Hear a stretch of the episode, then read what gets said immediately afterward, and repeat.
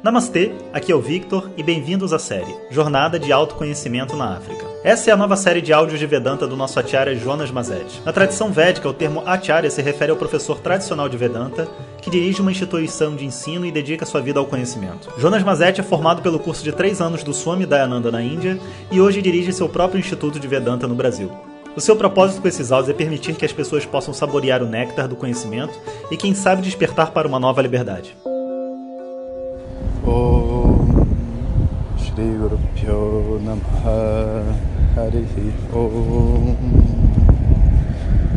Bom dia pessoal.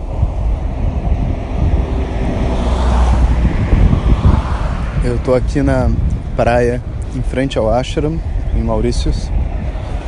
Finalmente cheguei. E já queria passar para vocês as primeiras impressões. O grupo também chegou.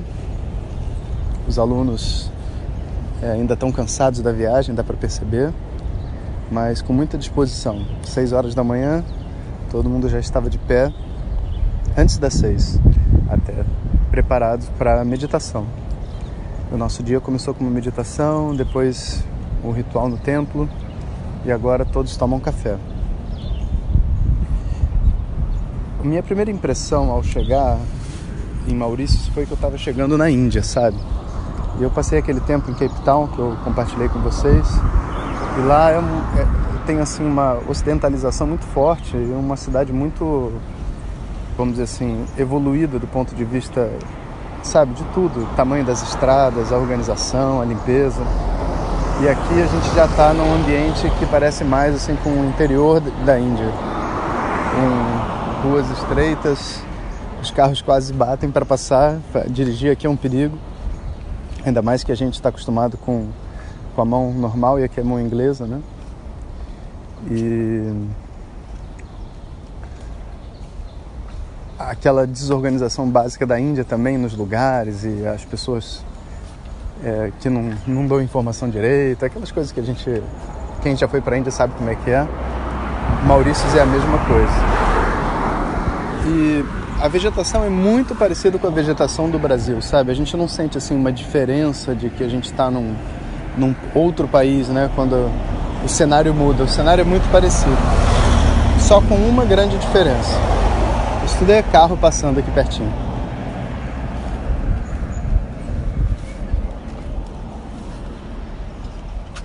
A primeira diferença é que você tem muito vento. Como a gente está numa ilha, então é como se todo, sabe aquele ambiente assim de Piratas do Caribe, fica batendo vento, vento para tudo quanto é lado e o céu muda de uma hora para outra.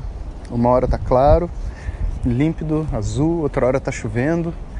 E mas muda bastante. Tem muito arco-íris, né? Muito arco-íris porque essa chuva com sol dá esse efeito arco-íris a todo momento. As praias são lindas. A praia aqui na frente é muito linda. É aquela mistura de coral, azul, azul escuro, sabe? Que você, que a gente vê assim na, nas fotos e nos filmes. Realmente é uma coisa muito bacana. E é muito calmo. Não é, não tem assim uma quantidade enorme de atividades. E para falar a verdade, onde o Ashram está parece ser realmente um reduto, né? Assim, um, um local onde você vai ficar com você mesmo, né? E bem apropriado para essa atitude de contemplação. Dá para escutar os pássaros também, eu andei um pouquinho mais longe da estrada. Agora, o ashram em si, a primeira coisa que eu senti foi que era pequeno. Eu estava esperando um lugar um pouco maior, sabe? Um, uma coisa mais ampla, como os ashrams que eu já fui na Índia, principalmente onde eu estudei no sul da Índia, que são alguns hectares, né? Então o ashram aqui não chega nem a a uns dois hectares. É um lugar pequenininho, com só os prédios das construções, né? Não prédio, nas construções onde as atividades ocorrem.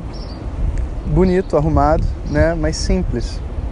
Mas sabe, do ponto de vista do estudo de Vedanta, isso parece ser muito adequado. Um lugar simples e bem arrumado é, em geral, o que a gente precisa né, para poder estudar Vedanta. Ainda mais que a gente tem a praia toda para caminhar, a gente não tem uma sensação de estar preso no local. Né? Então isso é muito positivo. A Swamini que mora no ashram, também que era uma preocupação, ela é uma pessoa que parece que não não está muito acostumada a conviver com outras. E quando a gente foi é, pesquisar um pouco mais sobre ela, né, durante 25 anos ela ficou sozinha aqui nesse ashram. Claro que sozinho deve ser relativo, né? Ninguém fica sozinho 25 anos, mas sem aulas, sem nada acontecendo. Faz dois anos só que as aulas começaram, os alunos, e ela tem sido assim muito gentil conosco e, e muito preocupada se a gente está se sentindo bem, todo mundo, que me deixou bem feliz. Então eu estou com uma energia muito positiva logo de cara para o nosso período de estudo. Vai ser uma semana de estudo muito bom. Né? O Swami Sakshat está bem, está todo mundo com uma com astral ótimo. Então a coisa vai fluir.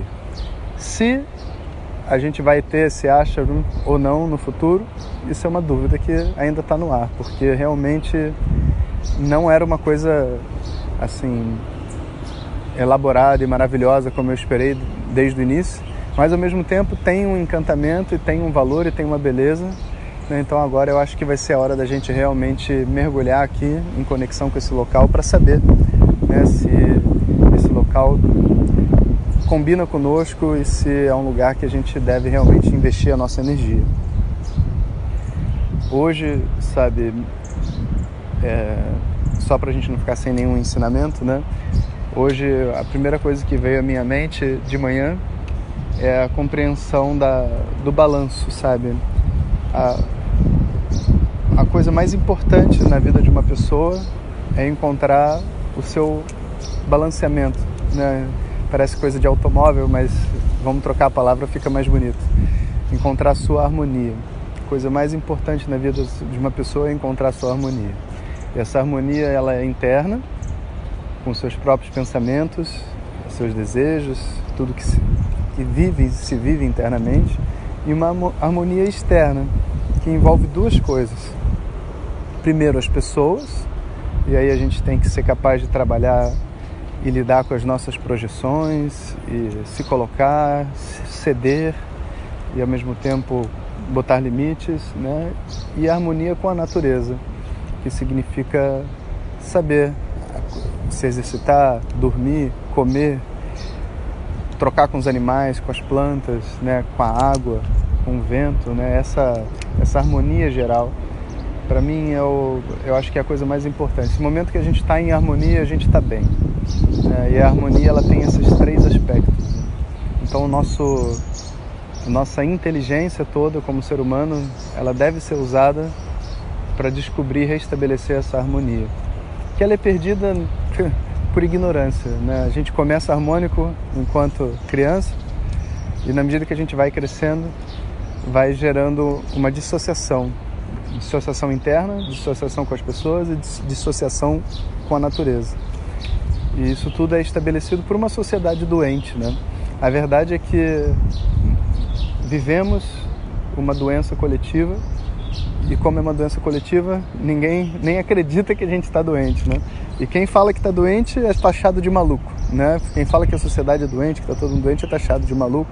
Quem resolve comer bem é radical, né? Quem resolve dormir cedo sabe, não aproveita a vida. Então, é, a harmonia acaba sendo um privilégio dos poucos corajosos que se escutam internamente, né? Eu acho que você também pode ser um deles.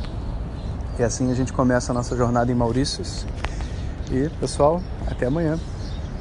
Om Shanti Shanti Shanti.